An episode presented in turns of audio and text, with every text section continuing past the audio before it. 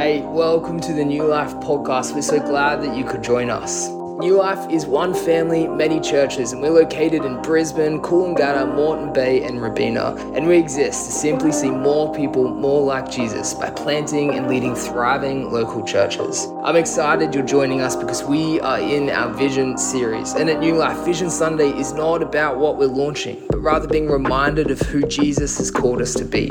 Over the next two weeks, we will look at what we believe are four key discipleship priorities that are central to what it means to see more people more like Jesus. When this happens, we believe God will usher in renewal in Australia as we outwork His plan and heart for our church. Welcome to Vision Sunday and enjoy the podcast. 30 years ago, a small group of people gathered in what was nothing but farmland at a place called Robina on the Gold Coast with a dream. A God dream to see a community that was Christ focused, spirit led, scripture fed, and obedient to the word of God that they might see transformation in their community. 30 years later, that small group has become something else. And some of those small group are still with us today. Kathy Hartwig, Grant Dempsey, Agnes Miller, and many others. And that small group saw God over the last 30 years do exceedingly and abundantly more than we could ever hope or imagine. It's been 30 years since that first service this year. 30 years of baptism, 30 years of mission, 30 years of prayer, 30 years of serving the lost, the last, and the least, 30 years of seeing the lost come home and know they are loved, 30 years of God doing far more than we ever could have believed in those first days. But 30 years later, New Life is no longer just a geographic location in Robina.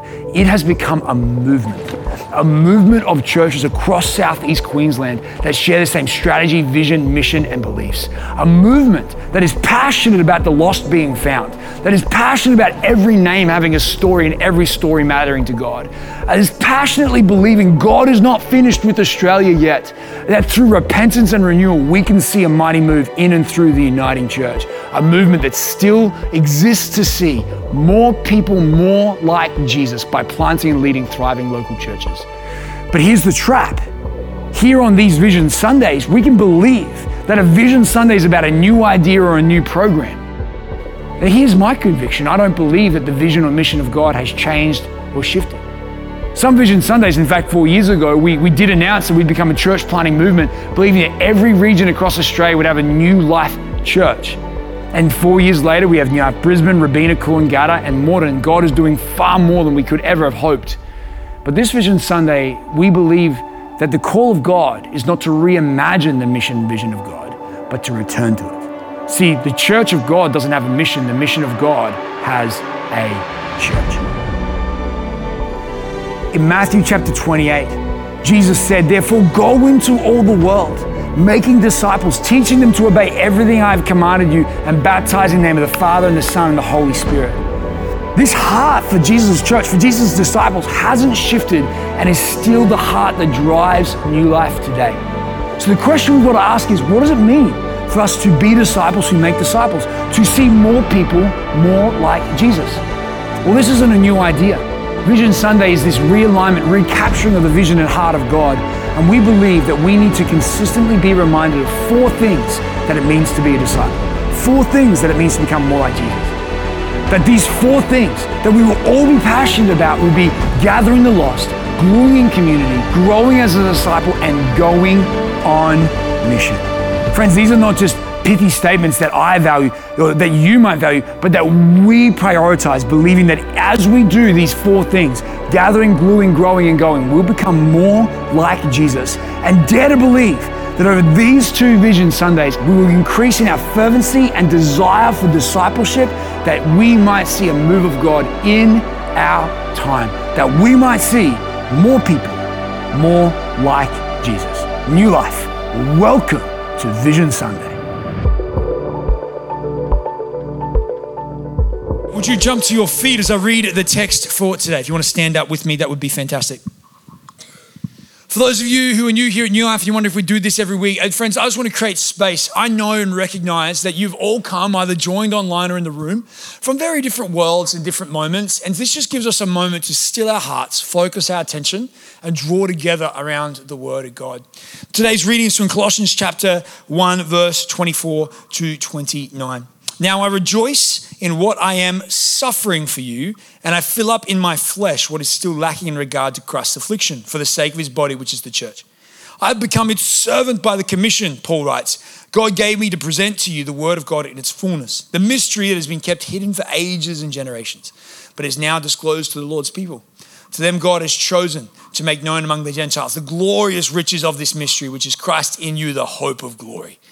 He is the one we proclaim, admonishing and teaching everyone with all wisdom, so that we may present everyone fully mature. Everyone say mature. In Christ. To this end, I strenuously contend with all the energy Christ so powerfully works in me. This is the word of the Lord. When I say this word, Lord, we, we usually respond with raucous energy. Thanks be to God. We'll try it one more time. This is the word of the Lord. Hey, let's pray for the word today. Lord, we thank you for the word of God. We thank you that your word is living. It is. Uh, it, it cuts, it carves, it forms, it shapes. It never returns void. Lord Jesus, I pray, would you help what you've placed on my heart today and in your church come to fruition that we would become who you've called us to be. We acknowledge your presence here, Holy Spirit.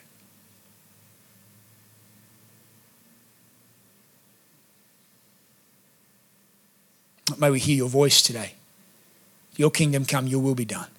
Less of me, more of you. In Jesus' name, all God's people said, grab yourself a seat, friends.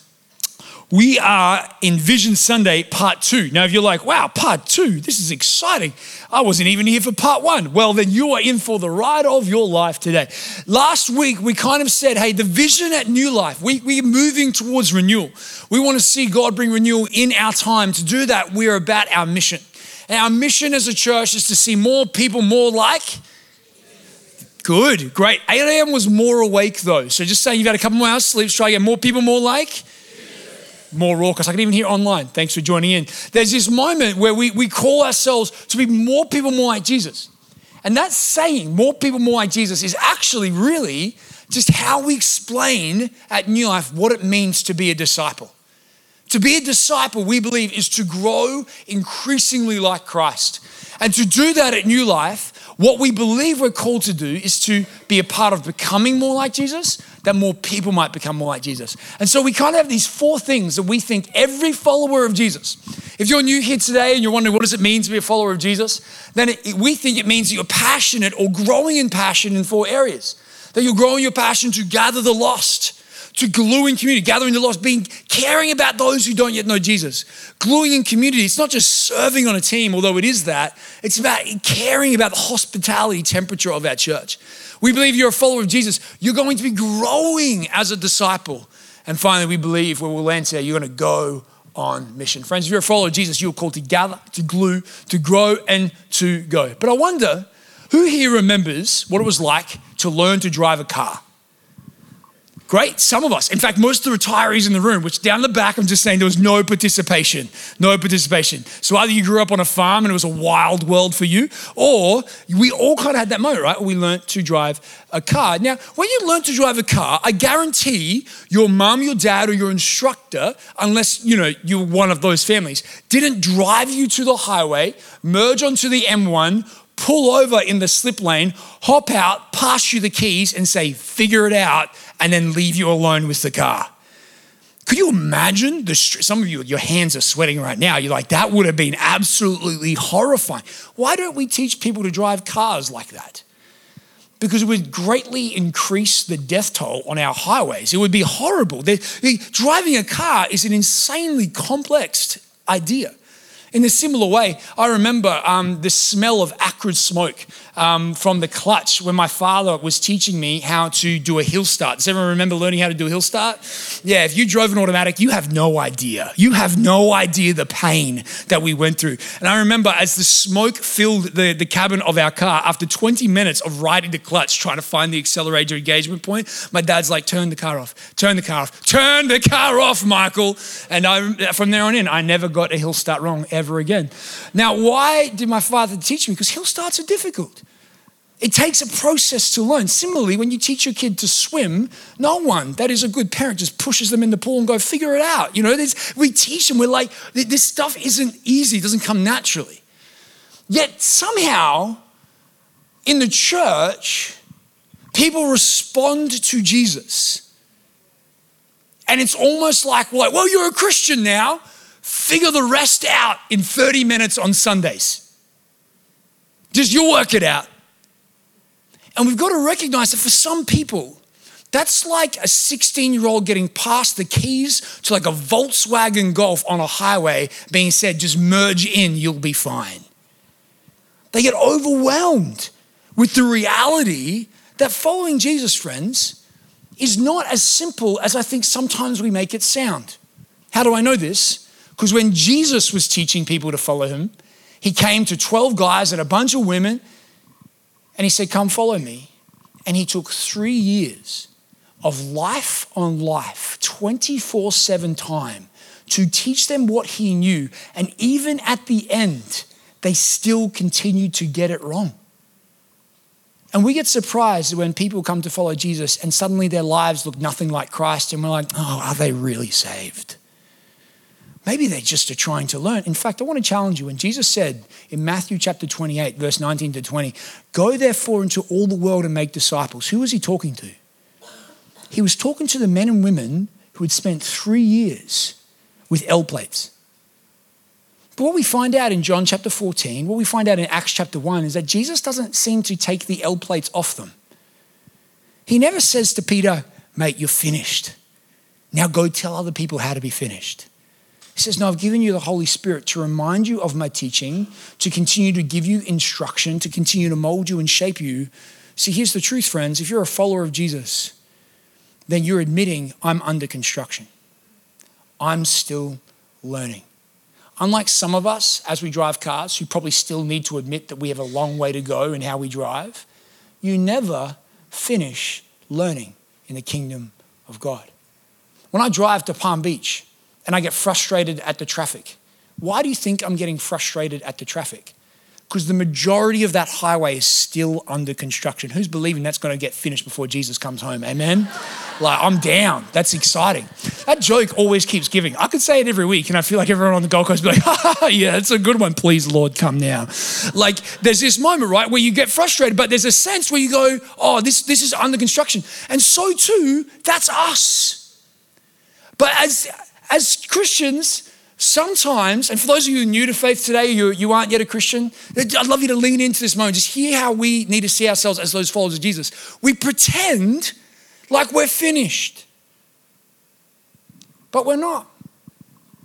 Which is why the third of our discipleship priorities is we want to grow as disciples. And it hit me this week when people were telling me, you know, at every point in the sermon today, we're going to pause and we're going to write down how we feel God challenging us. Some people said to me last week when they had the moment to write down how they're going to grow in gathering the lost, they just chose not to write anything down because it was too hard.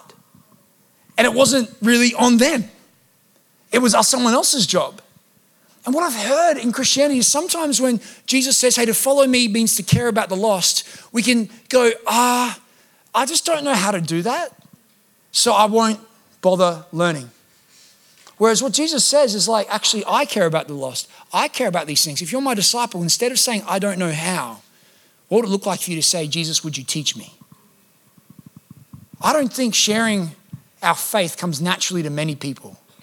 But there's nowhere in the Bible where it says it's only meant to be for some, to be ready whenever asked to give reason for the hope that you have. And so there's a burden on us, I think, for us to remember that discipleship is the role of all people who are following Jesus. Not only to make disciples, but to be disciples. Neil Cole says it like this Ultimately, each church will be evaluated by only one thing its disciples. Your church is only as good as her disciples. Listen to this. It does not matter how good your praise. And I thought Lisa and Julie and the team did such a beautiful job this morning. But that's not how our church is judged. It's not as good as your preaching, praise God. Why did you laugh? It's not as good as your programs or property, and we have a beautiful property here. If your disciples are passive, needy, consumeristic, and not radically obedient, your church is not good. I wonder if this is a good challenge for us here today at New Life. What makes you want to call New Life home? Oh, well, he's got a great kids ministry. I agree. But I don't think that's the judgment of a healthy church oh well i really uh, they do they sometimes sing hymns and sometimes modern stuff they just get the balance right i don't know if that's the judgment of a healthy church That Michael guy preaches with enthusiasm, doesn't he? He sees me falling asleep and gets louder. It's really helpful for staying awake. It's really good. I don't think that's a judgment. The judgment of a healthy church is are we becoming more like Jesus? That's it. Every one of us. Paul, when he's writing to the Corinthians, he says uh, he's talking to them about the stage of their discipleship. And he writes and he, he kind of calls them out in a moment. He says 1 Corinthians chapter 3, verse 1 to 5, Brothers and sisters, I could not address you as people. This is Paul the pastor writing to a well-established church, the Corinthian church. I couldn't address you as people who live by the Spirit. I couldn't address you as people who are walking with God, he's saying, but as people who are still worldly, mere infants in Christ. I gave you milk, not solid food, for you were not yet ready for it. Indeed, you are still not ready. What's he saying? Guys, you've been, you've been following Jesus for a while now, yet when I come to teach you, I'm still feeding you what we feed babies. And He's kind of analogizing, you know, when, we, when a child is born, when my, child, my baby is born, Bonnie, she's just started solids now, but, but for the majority of her life so far, the first six months, she's been on milk.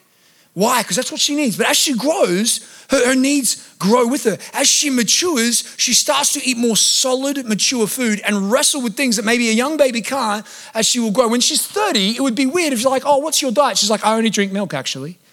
People be like, oh, that's, that's, that's not actually normal. Your body will need more than that. And this is what Paul's saying. Some of you have not submitted and surrendered yourself to Jesus. So when you talk about God, we're staying at a surface level. So I'm treating you like babies. I'm calling you to be adults. I'm calling you to wrestle with the deep things of the faith, to not just go to alpha, but don't stay at alpha, to go deeper and wrestle well. Friends, are we becoming more like Jesus or are we just doing the bare minimum of what it means to be a follower of Christ? Colossians 1, verse 28 to 29, our key text for today. Paul goes on and says, He is the one we proclaim, admonishing and teaching everyone. What's Paul's desire? With all wisdom, that we may present everyone fully mature in Christ. To this end, Paul the pastor says, I strenuously contend with all the energy Christ so powerfully works in me. Friends, Paul has this idea where he's like, if you're following Jesus, you're growing in maturity. And can I be honest with you? The more I grow to become like Christ, the more I am, I am aware of how much further I've got to go. The further I follow Jesus, I don't become more satisfied. I'm like, man, I'm pretty like, I mean, there's a couple things about me that he could work on, but I mean, look at me, I'm pretty good. I was talking to a man in the courtyard, a retired man after the 8 a.m. service. We were just reflecting. He said, Michael, I've been following Jesus for many years now, and the more I follow him, the more I realize there's so much more to learn. The L plates never come off. Why? Because the L plates keep us close to our instructor. They keep us close to our community. They keep us close going, I've still got space to go. Friends, I don't mind, doesn't bother me if you've been coming to church for a year or for 40 years. Do you know there is still work to be done? We are all under construction. And the world out there, when we say to them, hey, I'm still under construction, they go, oh, praise God, because there were some things I had a lot of questions about. We're like, no, no, no, I'm still learning. Don't come and do what I do. Come and let me show you what Jesus does. One of my favorite books um, that I read my son is a book about David, the statue of David in Venice. Not in Venice, it is in Florence. And there's this beautiful part of this story, I've mentioned this before, where it, kind of analogizes how Michelangelo, the great sculptor, brought David forth. And he looks, he says that Michelangelo came and he looked at the big marble block of stone before him. And he saw everything, hear this, he saw everything in the big block of marble stone that wasn't David and began to chip it away, that he might reveal David. And as I'm reading this to Archer, I'm like, Archer, this is about sanctification and growing like a disciple. This is beautiful. He's like, he doesn't understand any of it, right? And I'm just like, I'm having this beautiful spiritual moment because I realize that's actually a beautiful description of discipleship. You are saved if you're a follower of Jesus. It means that you've come before God and said, I, God, I'm sorry for my sin. He says, I've paid the price for, my, for your sin. There is no shame, there's no condemnation now for you. But the truth is, friends, some of us are still sinning. In fact, hands up those of you who have just conquered sin, just like it's not an issue for you anymore. That was a nervous moment for me because I'm like, Who, who's going to lie today? Who's going to lie right now? And, and there's just hands up for those of you who, in your walk, you've got hundreds of disciples following you. People, you just like evangelize everybody that you meet. You're reading your word like so long every morning, deep in prayer. You're loving your husband, your wife, or you're in single and glorifying God with every part about you. And there's just fruit just coming out of your world, left, right, and center. Hands up if that's your story. Great. So, really, all of us have parts of our life that are not yet Jesus. And discipleship is the process when we submit ourselves to the sculptor and say, hey, remove that, remove that's what, not you. That doesn't make sense. Remove that, all that is not of you, Jesus. Jesus. What part of my life doesn't look like you? What part of my life isn't who you've called me to be? Move it away. Not because I'm not saved, but because I'm not only saved, I'm becoming like Christ. So here's the ultimate question, friends. Where this year is God calling you to grow as a disciple? In a moment, I'm going to ask you to pull out the card. Our Connect team will be wandering around and they'll be ready. And there are three ways I want to challenge you to grow as a disciple this year. Number one, do you need to submit to the Word of God? Do you need to submit to the Word of God? Do you need to genuinely actually bring the fullness of your life under the authority of Scripture and say, God, show me what is not in line with Scripture? It'll be on the screen behind me. Secondly, do you need to submit to the Spirit of God? Christians, followers of Christ, when was the last time you lived a Psalm 139 prayer where you said, Holy Spirit, what in my life is not of you? Show me. Show me that I might work with you on dealing with it, on confronting it, that I might become more like you, that the world would be blessed. And the last question is this Do you need to submit to the community of God? Friends, every Tuesday morning at 6 a.m., I meet with my small group at a um, cafe in, in Coomera, and it's hard. We're all young dads, like we've all got like little babies that wake us up through the night. So most mornings aren't coherent, but there are some mornings where we just we, we, we talk about, hey, how is God teaching us to grow? And we talk about how do you read your Bible, like when your kids are screaming all the like, you know, we just process. The reason why we do it is we live life on life together because it's really hard to be discipled in a vacuum. And I think some of you need to be challenged right now to submit to a local community, not just a gathered Sunday, but a small group. Or maybe even just turn to your husband or your wife or a partner or a friend and ask them this question. I guarantee you, this is a very hard question to ask. Go up to someone who knows you and say, hey, where in my life is there something that looks nothing like Jesus? What, what, what part of me is, is, is looking nothing like Christ right now? I think it's a really hard question for us to ask, but I know this your marriage will be blessed by it.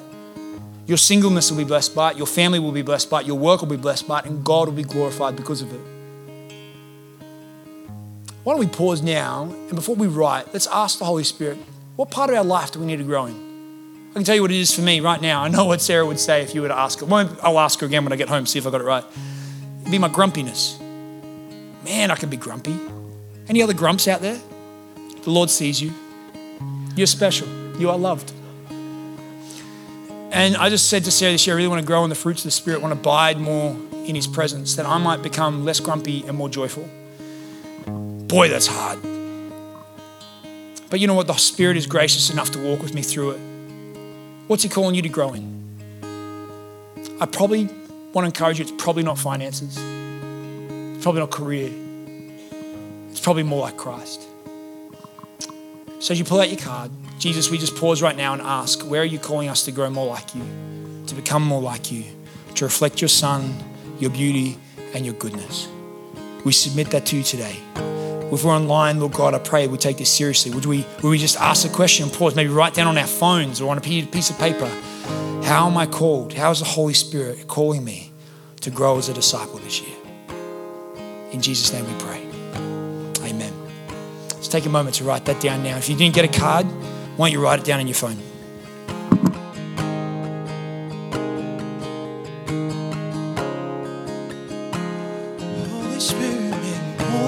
Jesus.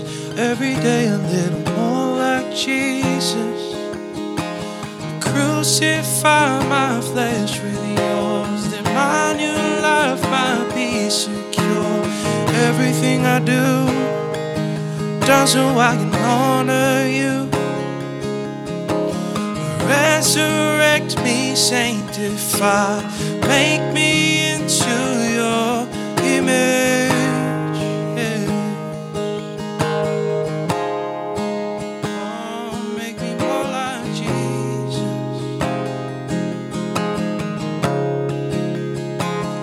Holy Spirit, Jesus. Every day a little more like Jesus. Crucify my flesh with yours, then my new life might be secure. Everything I do, done so I can honor you. Resurrect me, sanctify, make me into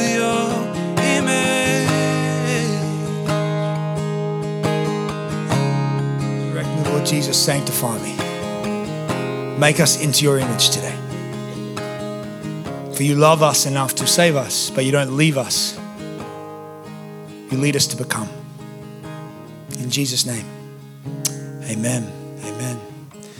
Friends, we're actually joined on platform right now by um, Pastor Anna and some of our Catalyst cohort. Uh, and the Catalyst cohort you see before you are actually a group of people who last year didn't just take discipleship seriously for a year, because discipleship's longer than a year. They believe that they're called to be emerging leaders or established leaders in our church and in God's kingdom. And they wanted to give their life and say, Jesus, would you shape me and make me that I might be used by your kingdom for your glory? And, and each one of these people on the stage in front of you, giving up a year of time, of money, of space to just say, God, do with my life what you will. And so before you is part of the Catalyst cohort for 2023. And we wanted to celebrate they've finished a year of it and uh, Inventing may commission them into what God has called them into in their life. Would we celebrate, and congratulate the Catalyst cohort for 2023? Thanks, Anna. You'll notice that uh, on the screen behind us, there is a lot more names than there are people here. And that's because Catalyst is something that is run over all of our churches. Uh, and we had a cohort of 30 people last year who, uh, as Mike said, were dedicated and intentional about what it looked like for them to grow as disciples.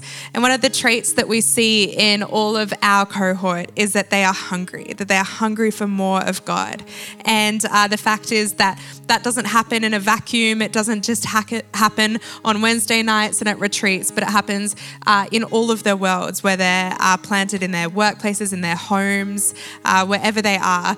The transformation that the Holy Spirit has done in them uh, filters out into their life. And so, uh, one of the things that we mentioned is that because of these people doing Catalyst, our church is going to be uh, fuller and our home expression of Christ will be deeper and our personal relationship with Him will be stronger. And so uh, it is an absolute honor this morning to be able to stand here and congratulate uh, a representative of our cohort from 2023. So we're going to hand out some certificates if you guys want to give them a big hand. We have Liz, Kian, Courtney, Steph, Lisa, and Joe, all graduating from 2023. Well done, guys. We're super proud of you. Would you join with me as I pray for them? Lord, I thank you that uh, you continue the good works that you've placed in us, that you are so dedicated to our, our forming and shaping into your likeness. And Lord, I just thank you for what you have begun and uh, continued in each one of the uh, cohort members from 2023. And Lord, I pray that your spirit just breathes upon them and continues to grow that hunger for you, Lord, that insatiable desire to know you more, to uh, walk closely in your footsteps. And Lord, I pray wherever uh, they are placed and the dreams that you've placed on their heart, will you continue to fan that into? Continue to give them a, a grander vision for what life and adventurous faith looks like with you. And Lord, I pray all that you have sown over the last year, all that you have shown and revealed to them, Lord, I pray that you will continue to increase their desire and curiosity around what it means to follow you wholeheartedly. We pray this all in Jesus' name. Amen. Thanks, guys. Congratulate these guys. They head off the platform with us today. On, on the stage in front of you were elders. Uh, Liz Jervis is one of our elders with staff. We got Courtney Kian and others. Then we just had people who lead in our church. You saw Lisa Walker leading us in worship. All different walks of life in our church, dedicating a year of their life to becoming the leader God has called them to be in ministry and marketplace. But here's the beautiful thing I love about each one of those people is that they've taken so seriously the call of God in their life, not just to gather, not just to glue, not just to grow, but the final call of discipleship is to go on mission go on mission. Heard a story this week of a lady who found herself in a law firm. And as she was in this law firm, she was uh, working hard and she'd done many things with, to, to kind of earn the, the position and then to prove that she was worth the position. But in the first couple of months, she made a critical error in her job that would cost her her job because she was still on probation. And she realized that she went to tell her supervisor when he reported it up the chain, there was no other way other than she would be terminated. She would lose her position. She was shocked to find that when her supervisor went to tell his supervisor, went to inform of the mistake that had happened, he took complete responsibility on himself. He told the supervisor that he was to blame and that no one else should receive any blame for it. It meant that he lost the opportunities that year for advancement, but because of his tenure, his job wasn't affected. Shocked and surprised by this, this lady goes to her, goes up to her supervisor, said, Why did you act that way? He, he deflected her questions at first, but she kept pressing. So he said, Well, I am a Christian. That means, among other things, God accepts me because Jesus Christ took the blame for the things that I have done wrong. He did that on the cross. That is why I have the desire and sometimes that ability to take the blame for others. She stared at him for a long moment and asked, Where do you go to church? And he said, New Life. No, I'm kidding. He didn't say that. But would have been a great story if he had. And that story reflects kind of the heart of where I want to step into.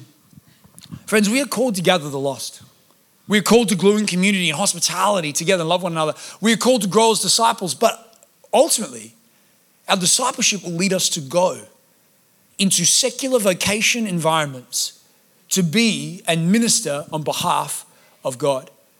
In Acts chapter 1, verse 8, after Jesus is resurrected from the dead, he gets with his disciples on a hill. And as he's standing there, they look to him and they're like, What's next, Jesus? This is crazy. You died on Friday, rose on Sunday. Are we going to go kick Caesar's butt now? We can't wait.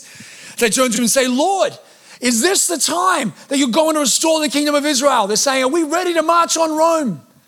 Jesus turns to them and he says, It is not for you to know the time or dates. The Father has set by his own authority.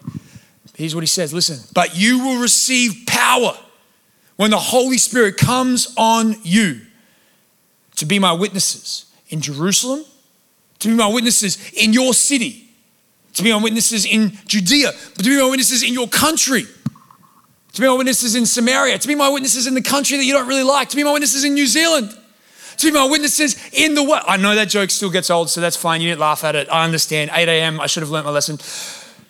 And to the ends of the earth. What Jesus saying here, here's the plan. You're the plan. Point to the person next to you and say, You're the plan. Now turn to that person and say, Don't point, that's rude. You're the plan. See, sometimes when we hear this verse, in fact, in our church, we have an Acts 1 8 ministry. Our Acts 1 8 ministry are the people who have felt the call in their life to go to the ends of the earth, our mission partners. We've got Rose and Polito who are over in, in, Cambodia doing a great work. We've got Joe and Stu Herschel there leading a YWAM base in Battambang. I actually spoke to Stu yesterday. He's doing fantastic things.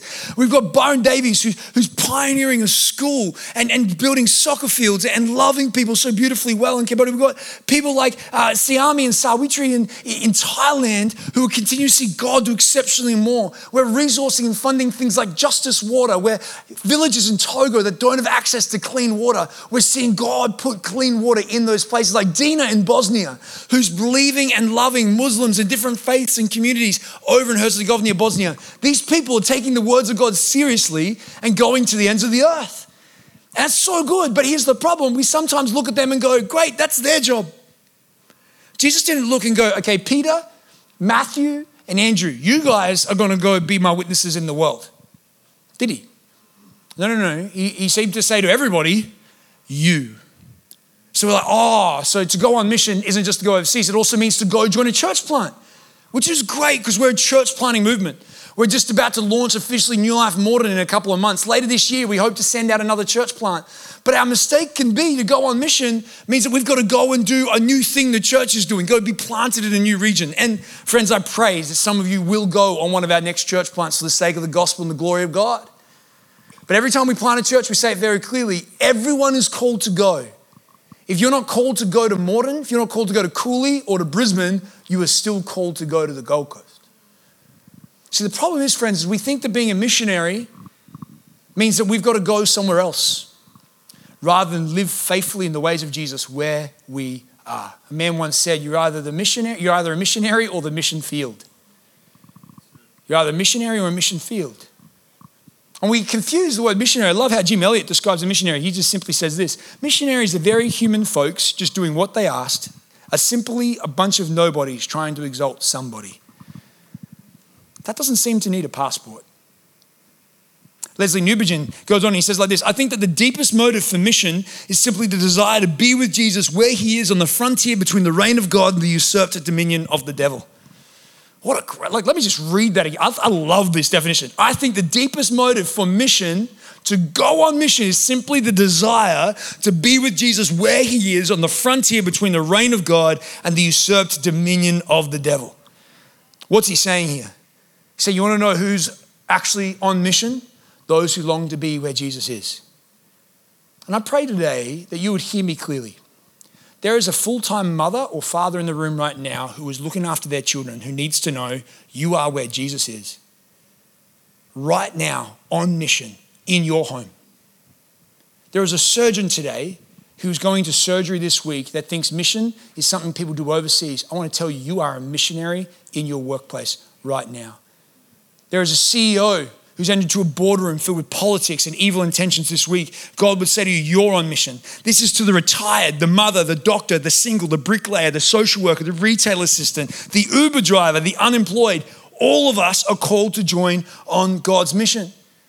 We have this weird thing that we think to be on mission is something that pastors do or missionaries do, and the rest of us just get to do whatever we want. And that's not true, friends.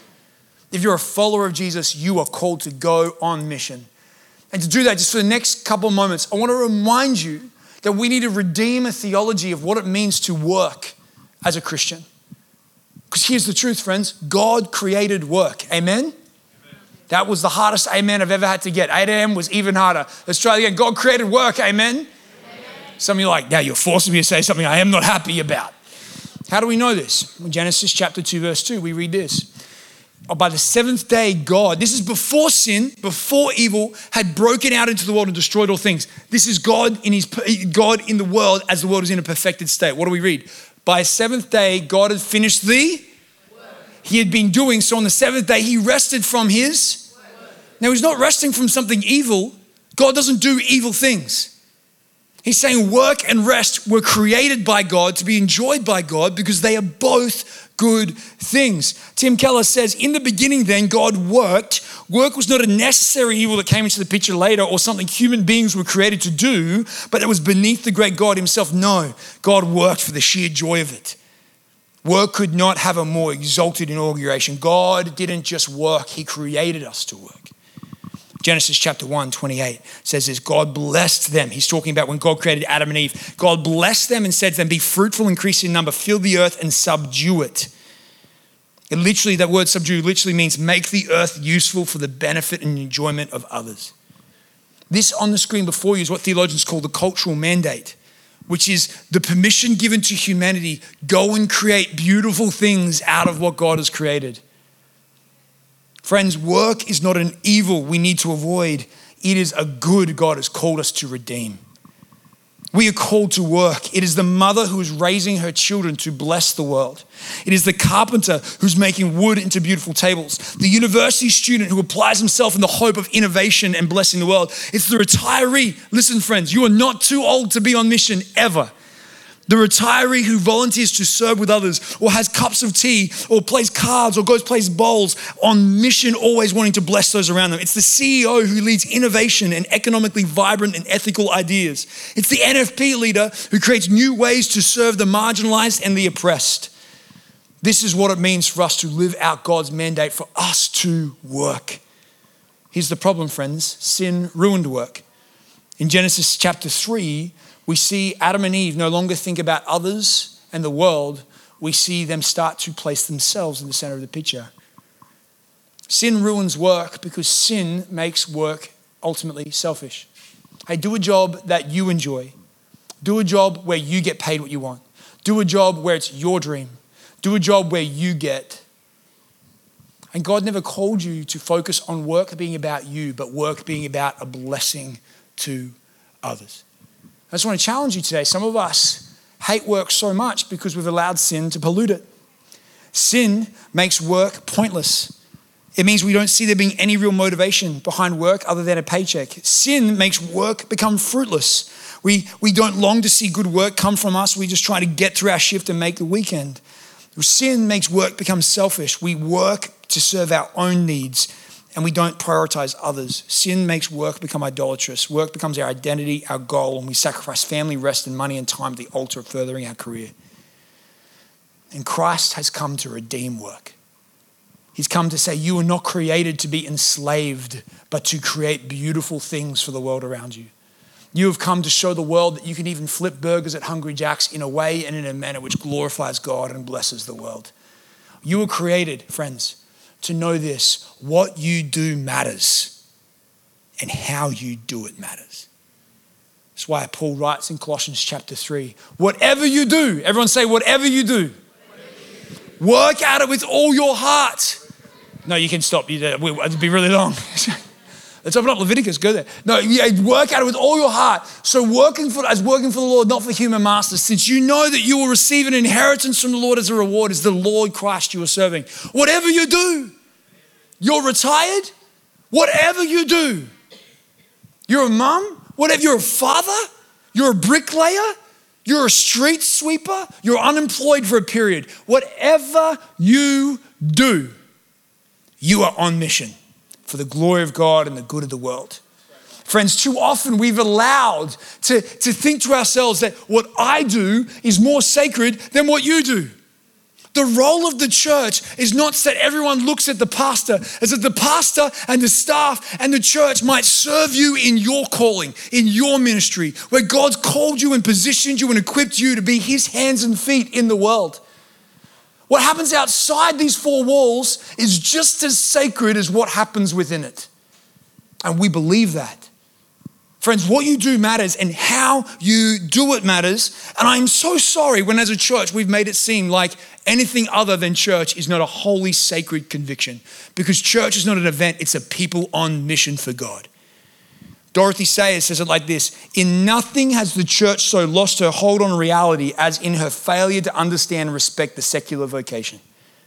She has allowed work and religion to become separate departments and is astonished to find that as a result, the secular work of the world is turned to purely selfish and destructive ends, and that the greater part of the world's intelligent workers have become irreligious or at least uninterested in religion. But is it astonishing? How can anyone remain interested in a religion which seems to have no concern with nine tenths of their life? The church's approach to an intelligent carpenter is usually to confine him to exhorting him not to be drunk and disorderly in his leisure hours and to come to church on Sundays. What the church should be telling him is this that the very first demand that his religion makes upon him is that he should make beautiful, good tables. Tim Keller says like this work is rearranging the raw materials of God's creation in such a, such a way that it helps the world in general and people thrive and flourish. Here's what it means for us to be on mission what you do matters and how you do it matters. I wish I knew this that when I was in school, I was a pain in the teacher's butt. I know, shocking. Who would have thought? It's like I'm such a good kid. But like I was really annoying. And, and here's what I know. I would, you know, be a worship leader at chapel service or whatever, be a lovely Christian, and then I would go and just be annoying for the rest of my day. And God convicted me of this as I grew up to realize that even when I was a student, teenagers, when you listen to this, even when I was a student, even though I didn't enjoy school, that was a way I could have glorified God, and I chose it to serve my own selfish means. Friends, you might be a Hungry Jack's burger flipper, or you might be really hating your job as an executive with a large salary right now. There is no one in this room that is not called to use the work of your hand to glorify God. You have been positioned where you are for a purpose, for a reason. So those people around you might see someone on mission going, You watch what happens when I glorify God and create beautiful things for His glory and your good. The world will be blessed. We need to turn surgical rooms into altars of God's grace and goodness, teaching classrooms into encounters with the Holy Spirit. We need to teach people who are creating beautiful things with what they write, what they read, what they create for their business, their home, their work, their degree, into moments where just the excellence they bring to it glorifies God and blesses the world around us. J.D. Greear says it like this Whatever, you, whatever you're good at, do it well for the glory of God and do it somewhere strategic for the mission of God. Friends, what you do tomorrow matters. How you do it matters. You're a mother tomorrow and you're worried about what that's going to look like and like you've stepped back from a vocation. No, friends, where you are is on mission right now. You're doing something so valuable for the kingdom of God. You're sweeping streets tomorrow, that's for the kingdom of God. You're retired tomorrow, that's for the kingdom of God. Martin Luther King says it like this If a man is called to be a street sweeper, he should sweep streets even as Michelangelo painted, or Beethoven composed music, or Shakespeare wrote poetry. He should sweep streets so well that all the hosts of heaven and earth will pause to say, Here lived a great street sweeper who did his job well. What you do matters, how you do it matters. And that's what I believe. You are a royal priesthood. We are a royal priesthood. Friends, my prayer for this church is that we would be a place that is passionate about discipleship in its fullness. There are different parts of this that some of you have over the last two weeks been like, nailing that, not writing anything down today. That must be so lovely. Love to meet you. But for most of us, we need to recognize that there's not one part of this discipleship journey we haven't been called to. You are all called to gather the lost, to glue in community. But the story doesn't stop there. To grow as disciples, that we might go on mission. We are called to become like Jesus. Why? Because the world is tired of looking at people who just look like the rest of broken humanity. They need to see Christ. Are you on board? Vision Sunday is a moment where you can work out what we're doing as a church and where we're heading. This is who we are. We gather, we glue, we grow, and we go for the glory of God and the good of the world. We're going to see more people become more like Jesus. Are you with us? So, tomorrow, how is God calling you to go on mission? How is God calling you to take his mission seriously? Why don't we pause for a moment and ask the Holy Spirit to show us how Acts 1, verse 8 is our story. You have been given power, friends, wherever you go, to be God's witnesses in His world. If you hold your card for me, let's pray. Jesus, over these next few moments, we be prepared to write down a discipleship commitment here. Would you lead us? Would you guide us? Father, if we already feel like we're doing this, would you put someone on our heart that we can disciple to teach what it means to be on mission? Would you help us to make a commitment to stir up this in others?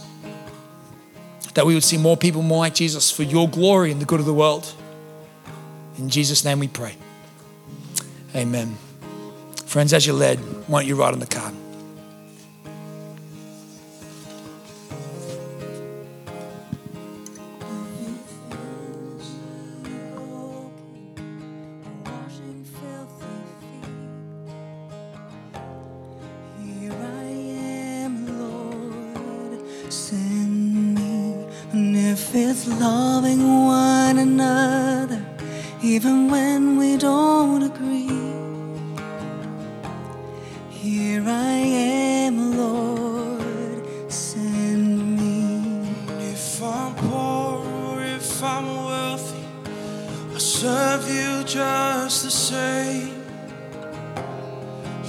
I am Lord. Send me on the mountain of the valley. I will choose to praise. Here I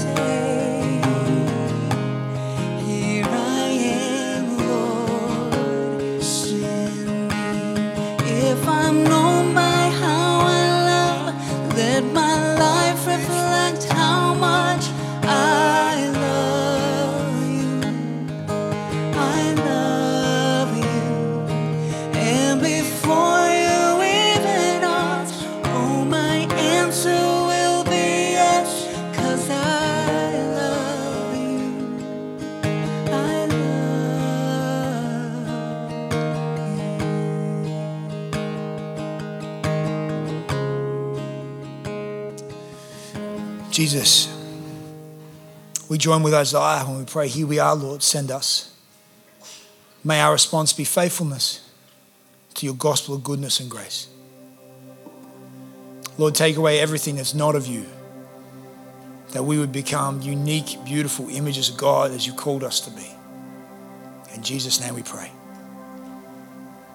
Friends, I just wonder in this moment, I'd love to finish today by praying for all those of you who know what it means to go on mission. Or maybe today God's called you and you realized you might be flipping burgers at Hungry Jacks. Maybe you're retired, you're going to lawn bowls this week. Maybe you're a part time or full time parent or carer. I believe there's people in this room right now who I, I, really want to pray and commission you for the first time or again to just join with you and stand with you and say, what you do matters, how you do it matters. Do it for the glory of God and somewhere strategic for the kingdom of God. If that's you today, and you know you're called to live on mission, or you feel for the first time God's calling you to use what you do for His glory, would you stand to your feet? I would love to pray for you today across this room. Would you stand now? This isn't a trick question. This is for all those Christians who follow Jesus who know you're called to a ministry in your, in your secular vocation. For teachers, for doctors, for lawyers, for mothers, for fathers, bricklayers, street sweepers, accountants in Jesus' name. Amen. Accountants probably wouldn't say it out loud, but yes, amen. I'd love to pray for you. I'd love to pray for you. If you're, if you're standing now, would you just stretch your hands out in front of you? Lord Jesus, right across this room are people who are acknowledging that they are called to go on mission, to be on mission every day of their life. God, I pray right now, would you commission them to see how their sacred calling is just as important as any calling in the kingdom of God? I pray right now that they'd make beautiful tables, write beautiful documents, lead beautifully, and glorify you that people come to know you because the way they live on mission.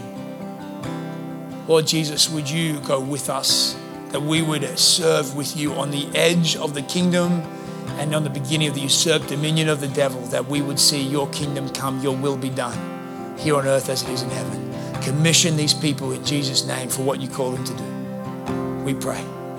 Amen. Thanks again for listening to the New Life podcast. If that stirred something within you and you'd like prayer, or maybe you'd like to join us in the mission of seeing more people more like Jesus, you can contact us through our website, church.nu, or you can reach out through our Instagram or Facebook pages. We pray that you have a great week. Be blessed.